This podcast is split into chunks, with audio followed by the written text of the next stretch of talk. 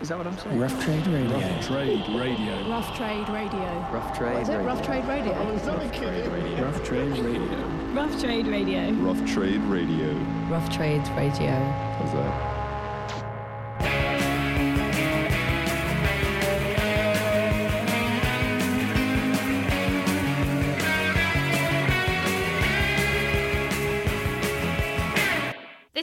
Rough Trade podcast, it's a New York invasion. Ed and Jen from Rough Trade NYC are hyped to take you through some favourite releases from this week and play some baggers. That term will become all the more clear in just a bit.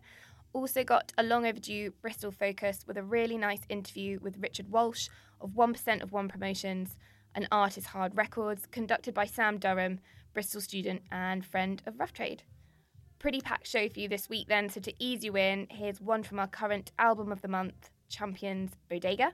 This is actually a live track taken from Witness Scroll, which is the live CD release that you can get exclusively and only when you buy the debut album Endless Scroll from Rough Trade. I must also mention that we've got an exclusive clear vinyl edition of this. So it's a very, very decent package indeed. You would have heard Nigel and I previously speaking about this a couple of weeks ago in the Albums of the Month special. The track I've chosen is Jack in Titanic, which I'm sure many of you who are aware of Bodega would have heard. And I have to say was very much a grower for me, but I think it's one of those ones that once it's flourished, you'll kind of be playing it non-stop. So Ed and Jen are up next, but first to the Bodega.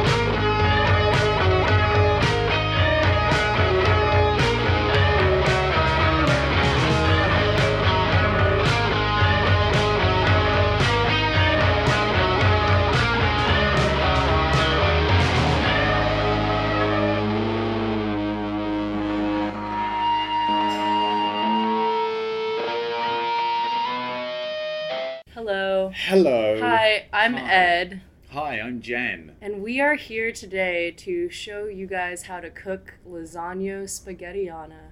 That is correct. That is- Oh, I'm so excited. Yeah, I can't wait. Yeah. Um, oh, wait a minute. Wait. No. No, sorry, no, we're from Rough Trade NYC. Oh, oh, whoops. Yeah, no. Wrong notebook. yes. Yes, we're here to. I don't know what then. I mean, I've, I'm out of ideas. Um, Jen, anything? Jen, yeah, anything? we we can make some spicy hot fire with uh, the music we've been listening to lately. Uh, yes, yes, I'm all, I'm all for it. All right, cool. Yeah, let's do that. So, what fiery flames have been lighting your uh, musical cortex? Blue, t- blue touch paper. yeah. well, uh, as you know by now, I'm a very big fan of uh, Inga Copeland. Mm. She's a, a favourite of mine. Uh, hang on, let's make sure that this is doing what it's supposed to do. Yeah, it looks good. We're Mm. rolling well. It's going well. Uh, and she has finally come out with um, a new album called The Smoke. Under Is it under Inga Copeland or Lolita? It's not. You know, she's woman of mystery as ever. It's uh, under her Lolina moniker. Um, What's your moniker?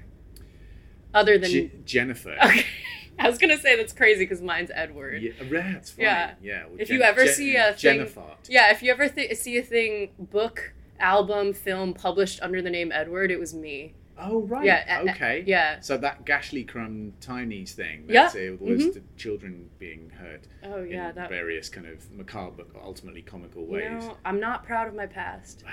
No. Wouldn't, what you I wouldn't have lived if you had if you were. but what I am is Edward. Always. Yeah, we'll always so have Edward. We'll always. Yeah. Anyway, Inga Copeland, I suppose. Um, yeah, that album, The Smoke, is, I believe, as they say on the internet and, and in places like that, uh, my jam. Mhm. Yes, that's the. My that jam, but I think it's actually jam, Jam. with a B. Like yeah. the door. Mhm. Yeah, a door ajar, Yeah, a yeah. jam.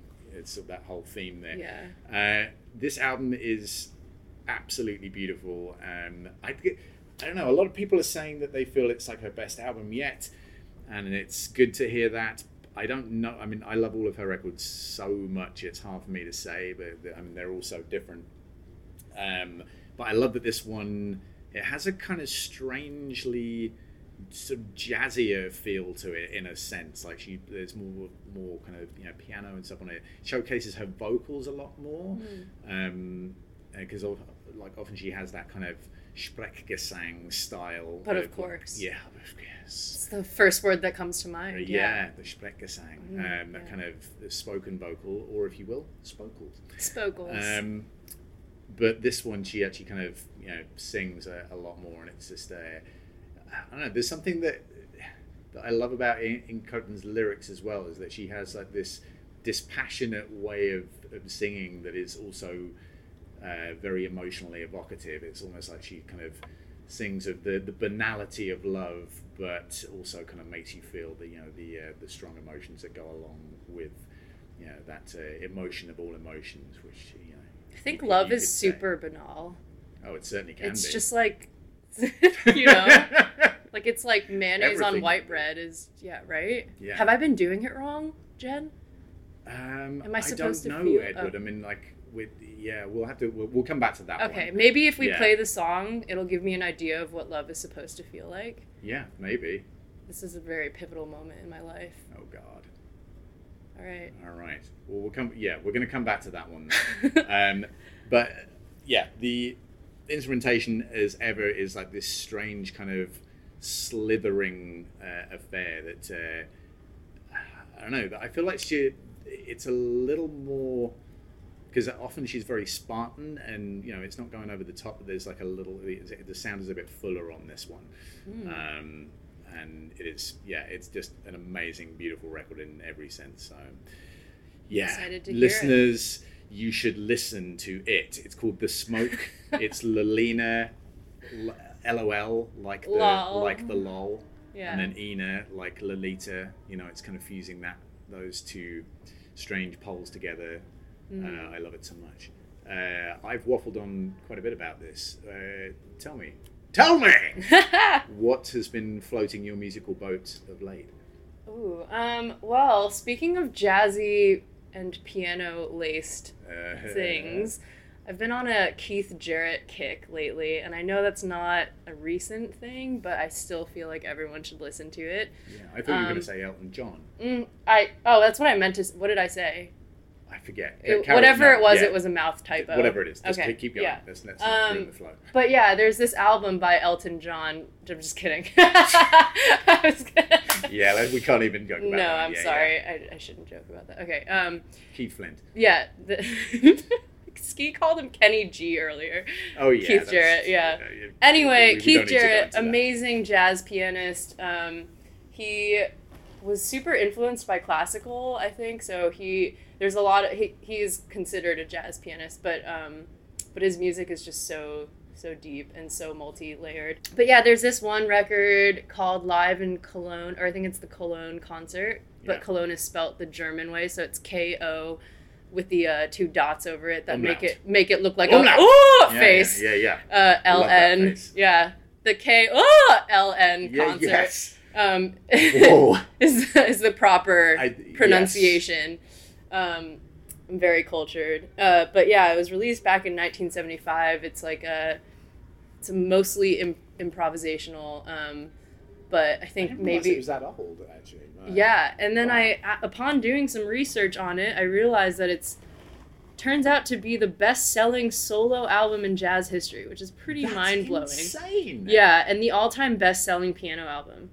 And we all know sales are everything. Uh, indeed. So, yeah. I mean, with that said, judged Yeah, on, it's um it's gorgeous. I don't know if we can actually play a song from it because they're quite long. They're like right. four we pro- different. unfortunately, we probably can't. But that's just my plug for Yeah. what I've been listening to a lot lately. It's really beautiful. The there's this very natural reverb on the piano that make it Mm. sound that makes it sound kind of like shimmery. I don't know. It sounds like it's both underwater and in outer space at the same time. It you got to listen to it. It's beautiful. That- based on that description alone, Yeah. I need to. I can't believe I've never like. I think I have.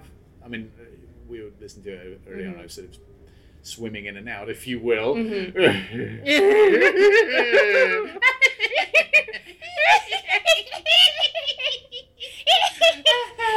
hmm yeah. Yeah. Um, but I've never like sat down with it, and uh, it's been what I've been very curious about for a while. So, Yeah, and so that thank you- particular thank you, Edward, for bringing. You're uh, welcome, Jennifer. Um, yeah. That particular record too has a pretty interesting story behind it. I don't want to butcher it, so I'll just give you the summary. But Yeah. he showed up to the opera house that he was performing at, and they basically had gotten the wrong kind of grand piano, so it was like a Oh, baby God. grand, and it was you- slightly out of tune. Balls that up. I don't know, man. It was the '70s. You had one job, It, I don't know, man. piano man. Yeah, or woman, whoever. Yeah, indeed. Sorry. was in charge yes, of it, yeah, but yeah. But yes, I was I was thinking of Billy Joel there.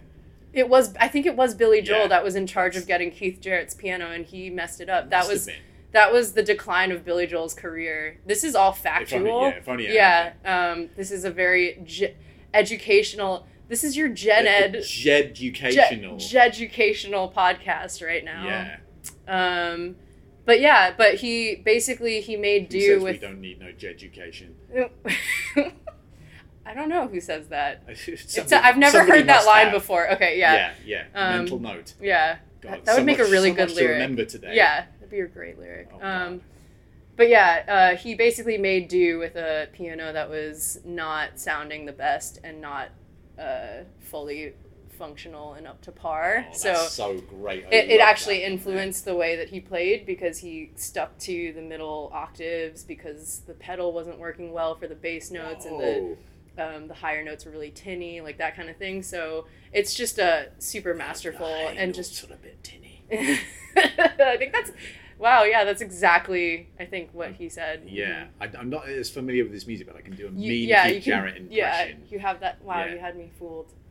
But yeah, so that's my um, old school suggestion for now. That's well, I, I think we're off to a very strong start there. Um, well, sort of moving moving into the the The, Yeah. 21st century. Yeah. yeah. Um, so there's there's a there's there's a, another another thing that has been uh, that you've been yeah. kind of rocking on recently. I love. I, I have this bit like. about that. I have this reputation now. I'm a Yeah. huge fangirl for this band, Bambara. Mm. Um, they're out of. I, I actually. I don't know if they are from if they formed in Brooklyn or what. like yeah. Yeah, but they are they are based here in Brooklyn at the moment, and they have a couple records uh, prior to this one that just came out in April, which is called Shadow on Everything. Um, but I actually have a funny story about Bambara. I was that is good, right? Yes. Oh, yeah, I'm also a comedian, so I, yeah. Well, Yeah. I, I know. um, Yeah. a triple threat. Uh, yeah. I don't know what the other two things are. But I, Well, they'll they'll make themselves apparent in due course, I'm sure. Right. Yeah. Um, but yeah, so uh, I was, I missed them twice in one week while being in the was same while. I'm not smart. Whilst being in the same building as them. So the first time was for their album release party at Alphaville, which Right. I was DJing Oh, the front right. room Oh, during. I, I was So, there. yep. It was amazing. Thank you. Yeah, Yeah. so I I missed the show because I was out front um, while they were back in the venue playing, and then they played here on Record Store Day, Yeah. our favorite day. Indeed. Um, they played favourite they played like an early set that day while I was working the shop, so uh, missed them twice in like a week.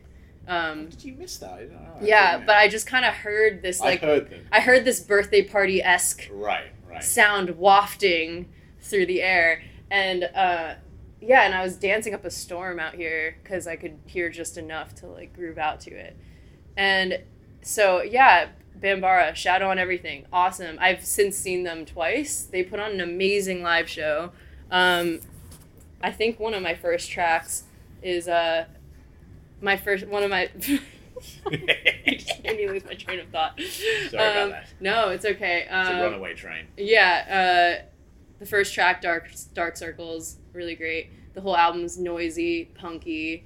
It's got a little bit of psychobilly in it with like the Yeah, steel guitar. definitely, definitely. It's basically the epitome of my outfit right now, which is I'm wearing a Black Sabbath T-shirt with uh, straight up dungarees, and it's yeah. I think that's, nice like to to this is- call them dungarees. yeah, this is- overalls in here. It's yeah, I think this is this is the perfect outfit that you would find me dancing at a Bambara show. I can, yeah, I can see it. Uh, But anyway, if you guys get a chance to see them live, highly recommend it. Thrash about. Um, thrash we shall. Uh, yeah. So on to more. So we're working our way forwards in time, Yeah. slowly but surely. so, Don't call me Shirley. so I would never do that, Jennifer. Um, yeah. So we were just talking about the new Internet album, Mhm. which is highly anticipated, coming out this Friday, July twentieth, Yeah, indeed. twenty eighteen. Much uh, anticipated, and it, it de- I mean, it def- definitely, you know, has a. I mean, it's not a radical departure from from the previous album, but honestly, I don't think that's uh, too bad. Yeah, if they it ain't kinda- broke. Um, you know what they say. Yes, they if do. it is not broke. um, you know, three singles off of that. The one of them, La Di Da, and it, I, I've always wanted to know. Do you do you have the expression? Does the la di da? Does that expression mean the same thing over here? Uh, Um, what does it mean to in you? Britain, where I'm not from. Um, Yeah, you're from like Oh, Texas, It, forget yeah. about it. Um, it means uh, something that's yeah, it's kind of fancy in Mm. like a sort of Yeah, like in- more or less. Yeah, and it's, it's an indulgence. Be like, oh, you know, kind of. A, I'm getting Ciroc tonight. I don't even know if that's how you pronounce it. Ciroc. Is that how you pronounce it? Uh, Ciroc. Ciroc. Yeah, whatever. Yeah, No, too it- posh for me, it's- lad. You know what I mean? um, instead of Smirnoff tonight, that would be like, oh, la di da, Uh-huh. arc at her. Yeah, yeah, yeah. Yeah, old Jennifer getting a yeah, getting a Ciroc on. You know, that'd be a bit. You know la-di-da. me. Is that? Mhm. Yeah, similar. I've Yeah, never been quite sure. Um, anyway, that one is is okay. I think probably the the, the best one. Like I think. Uh oh, that's happening again. Uh, is uh, come over or what's the other title? Burbank Funk, I believe. Yeah, Raw. Yeah. that- oh, sorry, not come over. That's. Come over is good too. That's the one that I heard Yeah, first. Yeah, that is good. But roll, I think, is like the real, yeah, because it's got Poppin'. That, it's got that really infectious, like funk bass line. Yeah. uh, really kind of you know jumps about, and uh, I really like the vocal effects on it as well. It's there's something a little more kind of murky, a little bit more um, nebulous about that, where it's like you know kind of reverb laden and just kind of I don't know. I mean, I like it when you know the Syd's vocals kind of pop out the mix more, but uh, as well. But this one is this it has something a little other about it, which I I really like. Yeah, I was dancing around. I think only those three tracks have been released, but Yeah. I was dancing around my room listening to it, and I was wondering if certain. this thought crossed my mind that it would be kind of cool to uh, write backwards and like start with a dance of some sort, or like with a And body groove, and and, then then, write- write, the thing that accompanies that or makes you want to do it. Yeah, because I was listening to it. like. Yeah, should we try that sometime? We should. Yeah, because I was just listening. Yeah, I feel like what you were saying about the grooves is like, I noticed that a lot of the guitars have this super percussive kind of like angularity to them that Yeah. makes it feel Definitely. like, yeah, it drives the rhythm forward. I really appreciate that. Um, I mean, I love you. No, I'm a huge fan of like spidery guitars, and I Yeah. you know, just that. I mean, they, they call it like chicken scratch. I think was the term for it in funk guitar. which Oh, okay. It's because Yeah. it sound, it has that sort of it sounds. I guess it's said to sound you know be reminiscent of a chicken kind of clucking or whatever, which uh, I don't know. Which sounds Yeah. kind of I don't know li- like a little bit ridiculous in. there's ways, nothing but- but ridiculous about but- chickens. No, well, definitely not. I mean, I never said that. Okay, yeah, I never said that. Good. Because I was about to have to turn this thing off. Yeah, and yeah. deal with well, this we, outside. got, we came very, very close. there. Yeah, Oof, oof, dodged a bullet there. yeah. Okay, all right. No, I've, um, yeah, getting back on track. Speaking of murky and nebulous, though, um, that makes me think of uh, a release that just came out. Uh, that's going to be our cassette, uh, new uh, N Rough Trade NYC's cassette of the month next month um, by the Beat Detectives.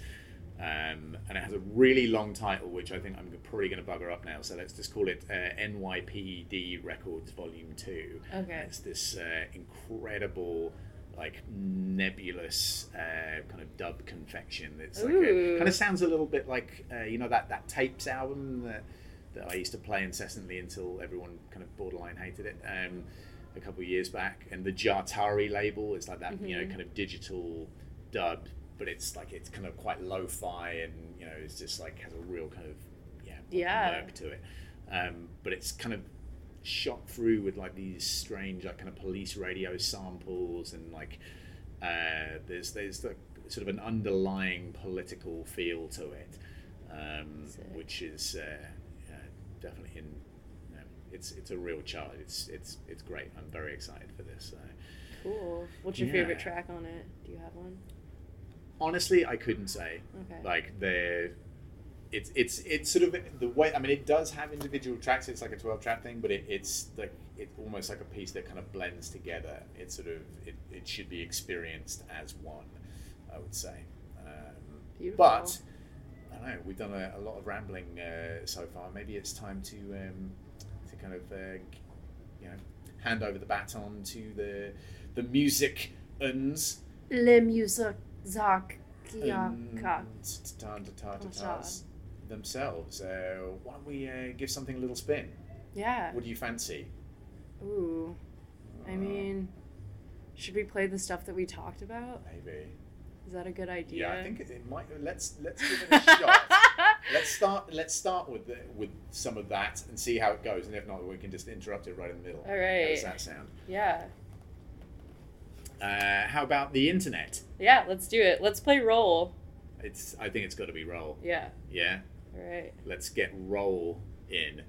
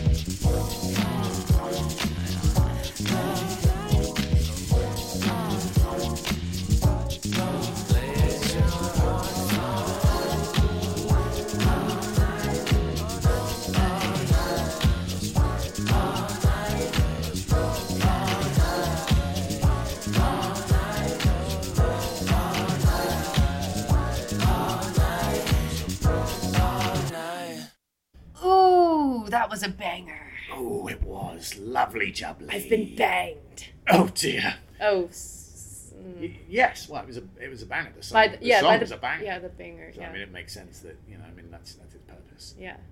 Surely, I'm Ed. surely. and I'm Jennifer, and uh, you're listening to the Rough Trade Gen podcast.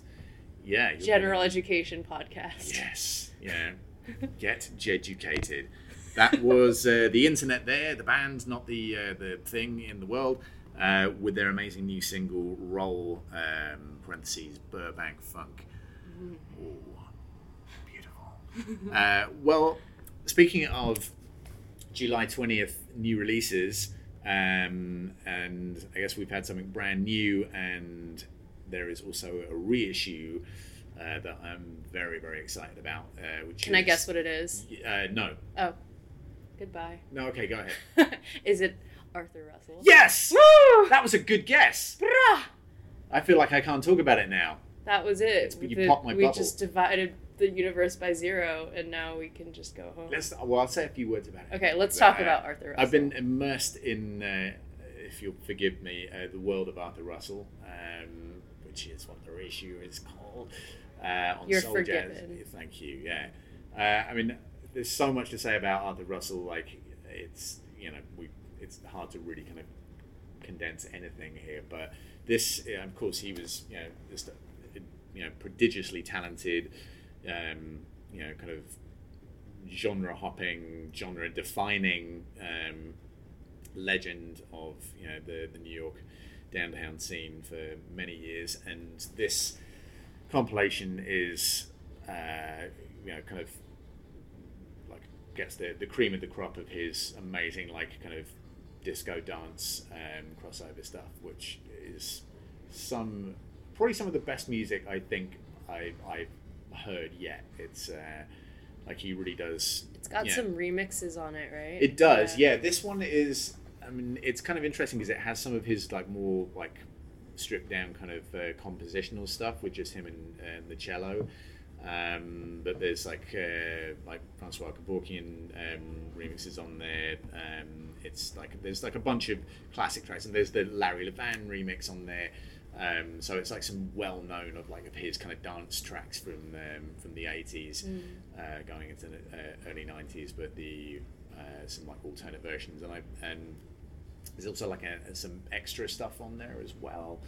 Um, and it's the whole thing is just beautiful and like I know a lot of people kind of have a problem with Arthur Russell's voice. Some of them say he sounds like Kermit the Frog. yeah, which somebody said that when I was playing there, uh, playing around at uh, my house the other night, and then, then of course I'd never weirdly I'd never thought that before, but then as soon as he said it, it was like that's all I could hear.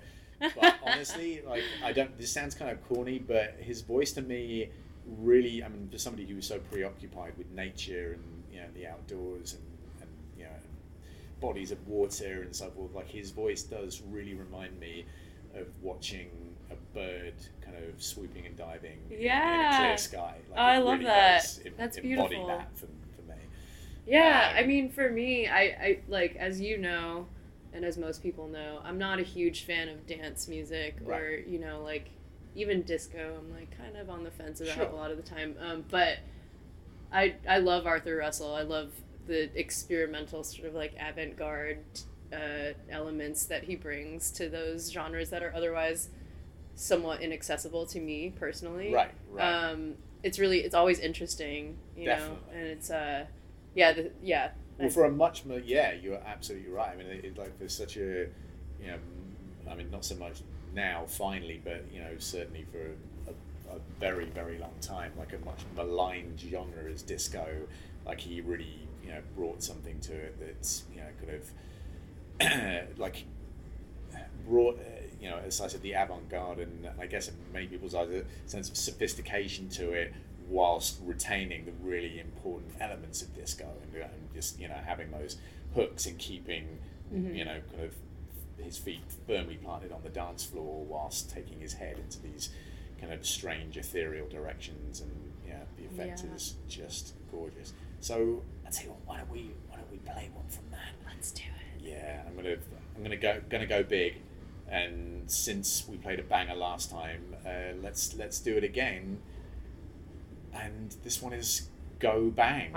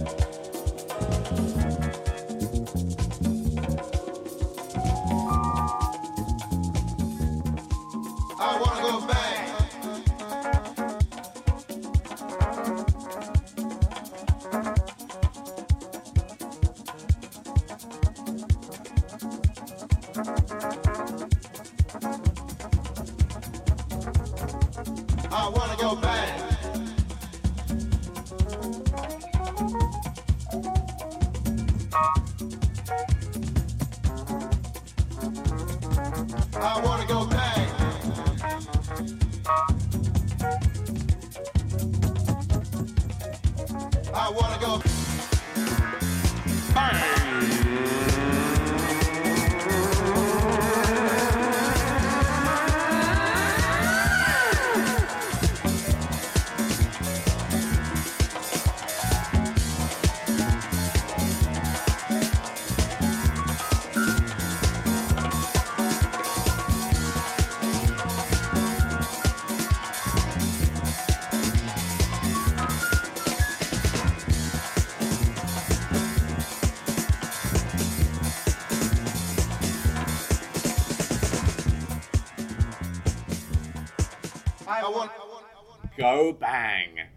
If ever there was a more appropriate title for a song in this universe, I don't want to know about it.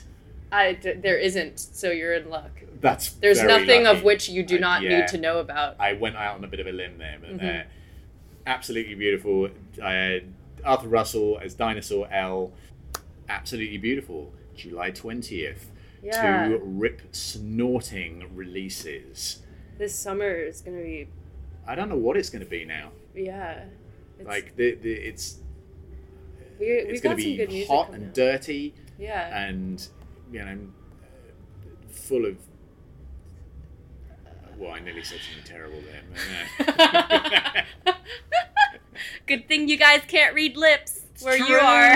oh dear! I think it might be time to sign off at this point. Okay. Um, uh, now that we've done our whiffling and waffling, so, So- remember, everybody, this is Rough Trade Radio podcast, and Uh, I'm, Ed. Oh, No, please. I'm Ed. and I'm Jennifer, and, And- together you need to Get educated. Bye. Bye. Goodbye. Goodbye. Goodbye. Bye. Rough Trade Radio. Big thanks to Ed and Jen and their banging appearances this week. Next up, and Sam Durham caught up with Richard Walsh of 1% of One Records and Art is Hard Records for this brilliant piece from the Rough Trade podcast. I grew up in the seaside town called Weymouth. Okay. And not much happened there at all. And during the mid noughties, I'm 29 now, so that was 12 years Okay, ago. I get the I get the gist now. There was uh, that burgeoning, like indie, like resurgence, basically, uh, of all like Arctic Monkeys, blah blah blah blah blah. So I would run around the southwest. The, the nearest city that I could go to to watch really good bands uh, was Southampton. And that was like two hours on the train, and it was such an effort. And we'd we would stay like overnight in Southampton, not in a hotel or anything. We would just like camp outside the venue, and like uh, The DIY way. yeah, the bands would kind of take pity on us because we'd be sat outside like the tour bus. One time I came to Bristol, my first ever trip to Bristol, to see Less Than Jake, like that horrible pop punk band. I must have been like 16, and it was like 2 a.m. in winter, and we just sat outside their tour bus, and uh, they would bring out like crisps and stuff like that. Well, at least you got to meet the band. Yeah, it was an interesting way to meet the band, having them take pity on us. So there weren't uh, any bands that would come to Weymouth, our little seaside town, very much off the map. So, sort of, I took the initiative to contact bands and say, "Hey, do you want to come play?" Because there were, there's like hundreds, literally hundreds of pubs in Weymouth. Because during the war, it was like a naval town uh, and people would come up from all over and settle there, and people need to drink. So we would have all these pubs with all these stages and, and great acoustics that would be untapped, unused. So I uh, I did many shows there. It's how I got to meet David from Art is Hard actually, because he's from Weymouth as well, and he had this band called I Am You. You can look them up. And Should I do it? Is it worth it? Oh, it's, it was, you know, like uh, New Rave. It was like pre New Rave when Okay. people trying to figure out guitars with synthesizers again because it had been done, you know, in the 80s and died out in the 90s. And then there's that sort of like cringy resurgence. It was just before that. We're talking like Klaxons. Yeah, Is, yeah that, is not that the kind of band both. were yeah, doing that? Not as clever as the Klaxons music, but way more clever uh, lyrically. Like it was sort of like a protest. His band, I am you. It was I exclamation mark am you, all one word. So like it's perfect like mid noughties indie. It's Yeah. just like all lowercase exclamation mark. Yeah, Would would one percent of one put them on today? um, definitely. I tried, like, I tried to get David to start a new band whilst I've been in Bristol, but he he's working full time and doesn't have much have much time for the music anymore. And, and when you moved to Bristol, which was last year, Yeah, I moved here last January. and where were you before that? London. I yeah, I worked with this promoter in London for about three or four years called Bird on the Wire, and when I first started there, they were very much so. It was the two people, Tim and Clements, that ran Bird on the Wire, and they occasionally had interns come in and out. But I was the first employee that they took on, so I was like juggling, advancing. That's where you uh, like sort out all the logistics for a show where it comes from like sorting out scheduling and making sure that the venue have the info and the bands have all the info to marketing just generally like mopping up everything I could do so you, you invoicing. learned everything you needed to know, really. it was like this hyper intense like three or four year course of just yeah just being chucked in the deep end of everything. And like i didn't have much time to really i sort of blagged my way into it a little bit because i had said yeah i run a record label. Luckily the person that employed me had heard of that label. He was from bournemouth. And uh, yeah so it was like the dorset thing we had going on and uh, yeah, the other the other woman, Clemence, uh, she was fantastic. She's like I admire her so much, uh, but she was she's very much like get on with it. So I had to just get on with it and yeah, learn everything. Like no one really showed me what to do. Just pick it all up and yeah, deep end. And then you moved to Bristol with all this knowledge. Was it the intention all along to start being a promoter in Bristol? It was kind of on a whim because David moved here. David, co-creator of Art Is Hard, he moved here. I think it was 2013, around the same time when I moved to London. He got a job in marketing, and of course we were still juggling the label full time. So I'd come here once every couple of months, and we'd try and coincide it with a show or something. And I'd noticed that the shows, the artists that they put on, weren't really handled in the same way that I'd be doing it in London. And we would bring all of these like fantastic artists from America and Australia and New Zealand, all of these places, and they wouldn't really stop at Bristol. And we didn't know why. So I thought I spoke to a couple of people, uh, agents and managers and bands themselves, and I said, you know, if I set up a little uh, outlet in Bristol, do you want to work with me? And it was a very positive response. So uh, yeah, I just brought it down here, and like basically the Bird on the Wire model, I took to Bristol and heave hoed right into it. So you, you went to London, mined them for all their knowledge, Exactly. and then brought it to Bristol for yeah, the better. I didn't Yeah. have the intention of of uh, of doing that. I, yeah, just when I was coming back and forth, it just made a lot of sense because Bristol has so many fantastic venues and a great um, heritage, and it does have a really good music scene. And you know, there's so many DIY people that are doing things, but I thought maybe I could give a good go at doing something like as, as hard as I could and making it a full time operation and, and just like going for it, basically. And you recently decided that you weren't going to be part of Art is Hard anymore. Hmm. I'm sure you and Dave are still great friends. Still good buddies, yeah. What was the decision behind that? You're now doing 1% of one full time. You know, I love art is hard, and I, I love what we managed to achieve. When I when I left, we'd been doing it for eight years, and considering we first uh, coined the idea when I started promoting in Weymouth, so that was like 12 years ago, and we used it as a platform for those um, South Dorset, South Coast artists because again there was no music scene down there whatsoever. So we started promoting, made a label to do that. We officially started it when I entered my 20s, and I get to my end, the end of my 20s now, and it's tough because we don't ever make any money from it. And I really want to invest myself into music still because I love working with new artists and I love music in general. Like going to shows and everything is never a chore. It's always a pleasure. After this, I'm going to go see Wych Elm at Friendly Records, just because they're buddies. Like I've known them for like three months and they're just really good friends already because they have the same passion as I do and they're like 17. So yeah, it's not something you really lose. But putting so much time and effort into art is hard was really tough. And I thought if I'm going to m- make a go of something and keep it going, then I want to invest all of my time into 1% of 1. So Dave is going to keep Art is Hard going for now at least and use it as a platform for new emerging artists from all over the world and Bristol artists as well. Like he just put out Emily Isherwood, who used to be Nugget, her new single, and I think they're going to do an EP or something as well. Yeah, it was really tough to say goodbye, but uh, I have so many fond memories, There's and still, it's progress. Still a place in your heart. yeah, sure. absolutely. Um, another thing I saw in that Bristol Live magazine interview, which I thought needed to be delved into a bit deeper, was you said the best and worst thing about Bristol musically is that everyone knows everyone. Yeah. So, do you think there's a risk of it becoming sort of a bit of a closed off clique, or can everyone knowing everyone be used for uh, sort of better ends, if you know what I'm saying? Kind of both. Yeah. I, I wanted to give a slightly humorous answer because the questions that they pitched, what's the worst thing about Bristol? That's such a negative question to ask. So I thought, you know, if I tie it in with the best thing of Bristol, it, it's weird because we were chatting just before you clicked record about the word scene and what it means and what it can contain. And, you know, like it, when it comes to a music scene, yeah. So Bris- Bristol, within what's happening in Bristol, only Bristol people really care about it. And it's about flexing outside of that circle and not pinning yourself down too much. And I think everyone's becoming kind of aware of that. Bristol's like opening its gates a little more. Like I've been here for a year and four months, and I've just watched it flourish. Not just DIY promoters coming in from elsewhere, but like bands going on to play London and other cities going on tour with fantastic artists. And I really think this is like, and I don't know if it's coincidence. I guess it is because there's no way that I'm leading this almighty new mob with a torch up front. I think everyone's just like hyper aware that there's so much talent and so much potential in Bristol.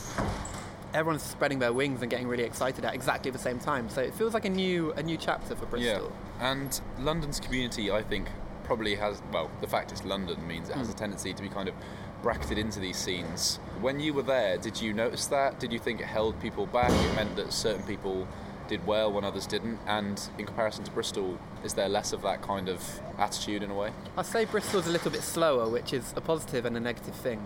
Because you still have time. If you look at a band like Idles, they were a band for five years in Bristol, just playing the same venues for like five years. And they were very lucky that they managed to get picked up because they're a fantastic band. And when it comes to London, London moves so much faster.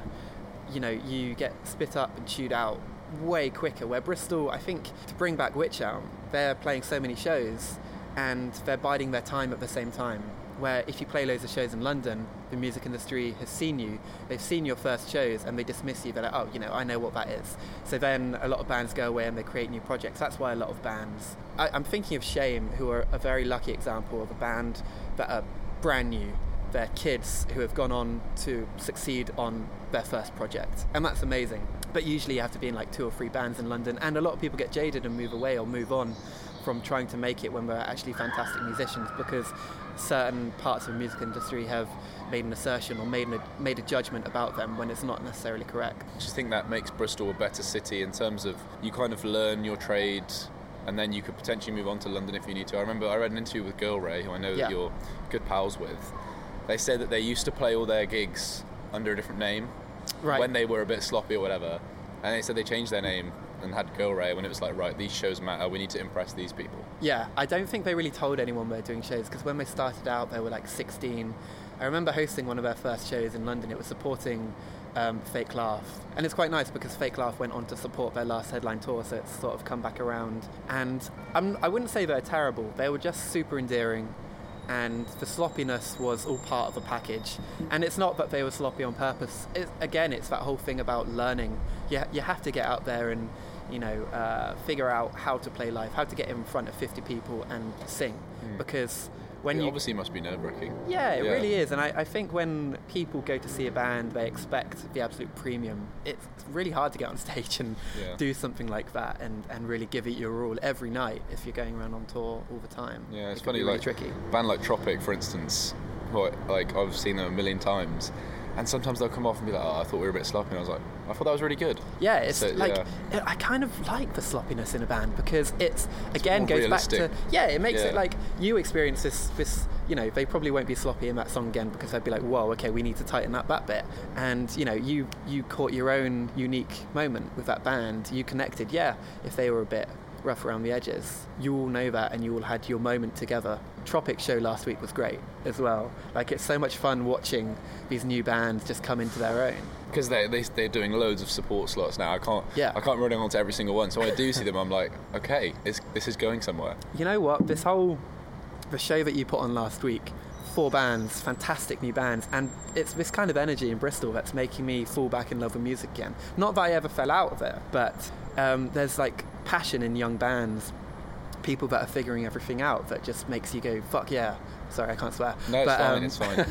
uh, you know, just and and connect with people again Yeah. in these tiny rooms, and you're all sweating the same sweat. I don't know. It sounds freaky, but uh, I guess it is in a way. Yeah. And yeah, about the sort of proliferation of new promoters, we've got Spinny Nights, Yeah. Gravy Train, Yeah. Pop or Not. Wax Any- slacks. Yeah, like- see, I'm not even naming them all. You know, I'm so excited. Yeah. There's the whole thing of like rivalry. I met up with Miles Gravy Train last week, and I slipped him a word rivalry as a joke, and he was like, "Oh, I don't think of us as rivals. I don't either." But it's just so much fun to like be absorbed uh, within a change of movement. When I first got here last year, Gravy Train was basically just starting. Wax Lax didn't exist. Pop or Not didn't exist. You had promoted one or two shows Yeah. yourself in the past, and now everyone is running around putting on so many shows. You know, there's not enough nights in a week. Um, I made a group the other day, The- the- the- Bristol DIYery, Yeah, I saw this. to try and um, to try and like not butt heads with other promoters. So there's this fantastic new collective called Eat Up, and I accidentally uh, went in for a show the same night as they went in for a show, and I ended up getting the date, and I felt so bad because they're they're trying to do a great thing as well. There's so many great promoters in Bristol. And I think we should all unite, basically. Like maybe do a big event next year, next spring or something, Yeah. and just like rather than be like wax slacks and fresh juice and one percent of one presents, just be like just call it something and all have a little stage each and just have this massive jamboree. And I think yeah. it'd be so much fun. and fun. maybe then Bristol would be like, whoa, there, there's some serious manpower behind the Bristol. and woman power. And woman whole- power, yeah. what a problematic phrase, manpower. That's a whole other interview. power in general. I wanted to ask about NME's recent demise in print form. Yeah. Finally withered away after a few years being a freebie. Do you think over your time being involved in DIY music, the way people source music has changed? I feel like in a lot of people's lifetimes, there'll have been a point where they were like, right, I'm gonna like cool music now. Yeah. I'm not gonna accept like the mainstream. And maybe for a lot of people, NME was that gateway. What do you see as the future of that? Do you, do you worry for the future of music publications at all? That's I think that's a debate that needs to be had, and no one no one can really uh, determine what the future of print magazines is. Yeah, I kind of worry when it comes to someone or, or publications like DIY and Dork. They built like fantastic online. Uh, readership and they do uh, very innovative things well not innovative but they sponsor tours and you know they're very visible i don't know how actually diy are always at the forefront of you know campaigns and keep their finger on the pulse i'm kind of confused about how a kid will source music these days w- would it be through spotify playlisting like when it comes to a band like uh, who was it? I can't remember what they're called. The Magic Gang supported them last year, and I'd never heard of them. Not Circa Waves. They were called something else. Well, I think Magic Gang did support Circa they Waves. did, yeah, yeah, yeah. I'm Um, wondering who it is as well now. Sundara, no, Sundara Karma, was it that? Son, yeah, I'm wondering. Like, they are so popular, and I Yeah. hadn't heard of them. And I like to think I'm pretty good at keeping my finger on the pulse. How do kids find out about these bands? Hmm. Like, I have no idea. You know, I think there's kind of a divide between the bands that get sort of absorbed by like the front cover of DIY and they're being played on Radio One every day on like some kind Yeah. of new music playlist, and then there's the bands who are doing it sort of old-fashioned way, so to speak. Yeah, I guess my head's still kind of in the old fashioned way. I'd be very interested to see where print does go. I was, you know, a lot of people mocked the demise of the NME. I was really sad because, you know, I still in my mum's house, she wants me to clear out my cupboard of old NMEs, like stacks high, and I don't want to because Yeah. it's just such an important part of me and how I found myself uh, as a person and within music.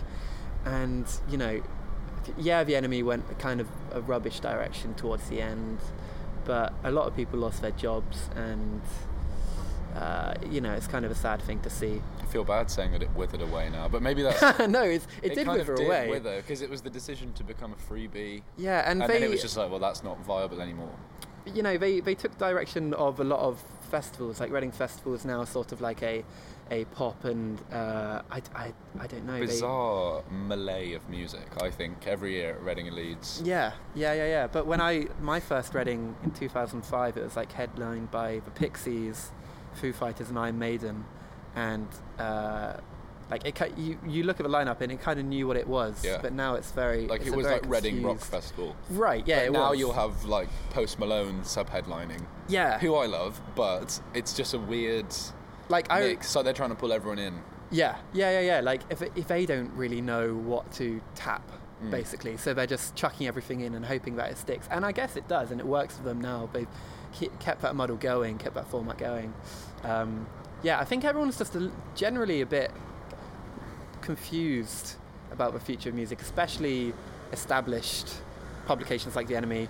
You know, just throwing stuff at the wall and hoping it sticks. Putting, you know, I think their first free magazine was Rihanna on the cover. Rihanna's a badass artist, Yeah. but I, you know, I wouldn't ever see her being on the front of The NME. Yeah. You know, that was channeling through the 60s, 70s, 80s, 90s guitar bands, basically. And I think that's quite narrow-minded of me, maybe, but you know, that's what it was, and it knew what it the was. case. Like for instance, I've, like when I feel like I first delved in, it was bands like Palma Violets. Right. First coming through, and it was like they're on the front of NME, They're super cool now. Big deal. And now they've made it. Exactly, And like yeah. Peace or someone like that, who've Yeah. sort of sadly gone off the ball a bit. But again, when they were on the front, it was like big deal. Yeah. But now there's not really that kind of big thing. Like what legitimizes you as like a big band to look out for now, apart from just loads of hype. I think there's there's maybe the BBC, like getting getting yourself heard through the BBC. Like Kate Stapley did a BBC introducing session not very long ago, and I was like, okay, that's a big deal. Like the fact that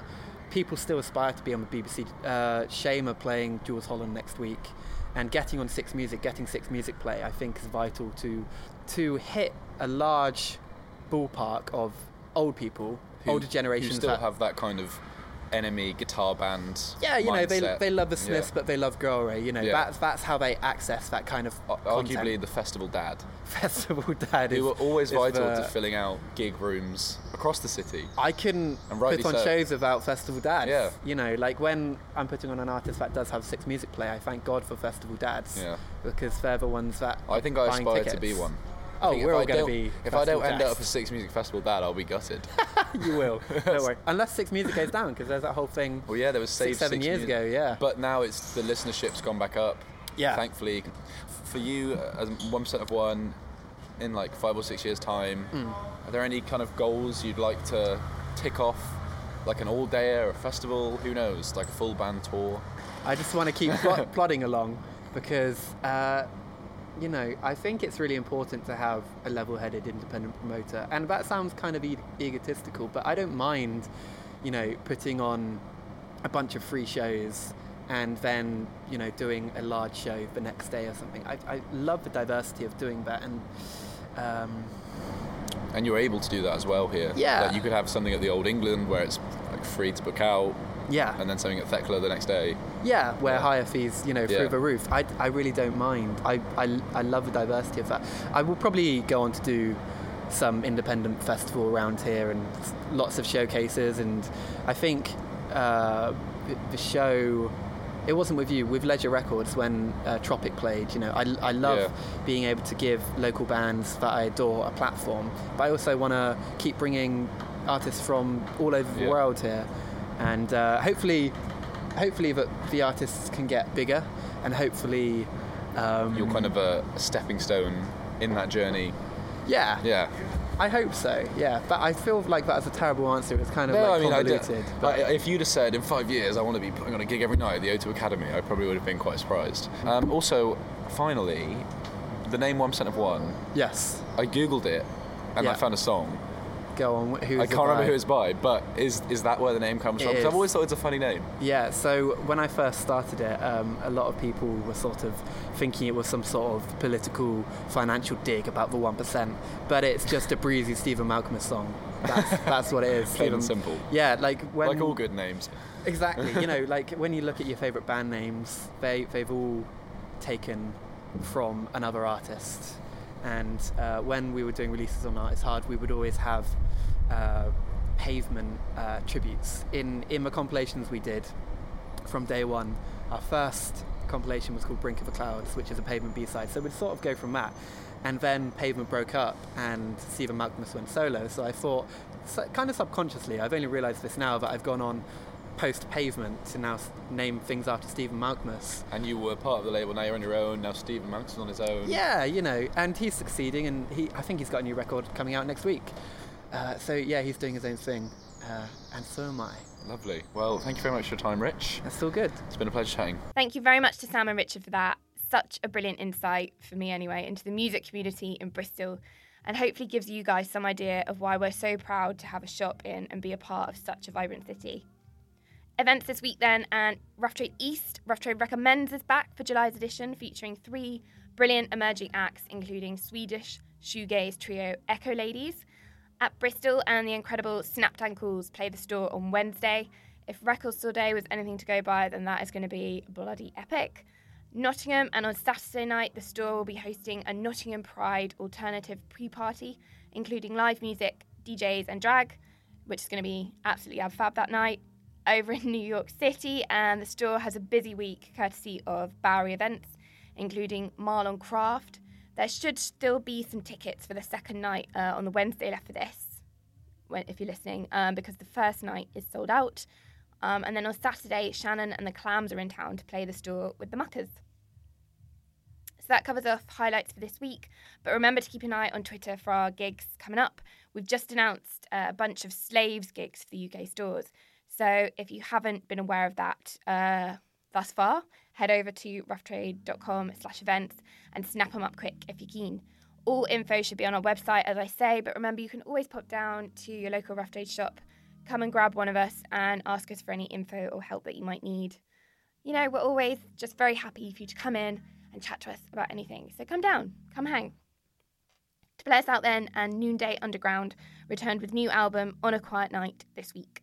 It's a soul pop sonic collage coupled with the utterly brilliant voice of London based vocalist Daisy Martey, and it was written by producer Simon Dine, who has collaborated with the likes of Paul Weller, Dexys, Jimi Goodwin, Raph Rundell, and a whole bunch more. This is the title track on a quiet night, and this is definitely one to check out for an upbeat start to your day. See you next week. Bye.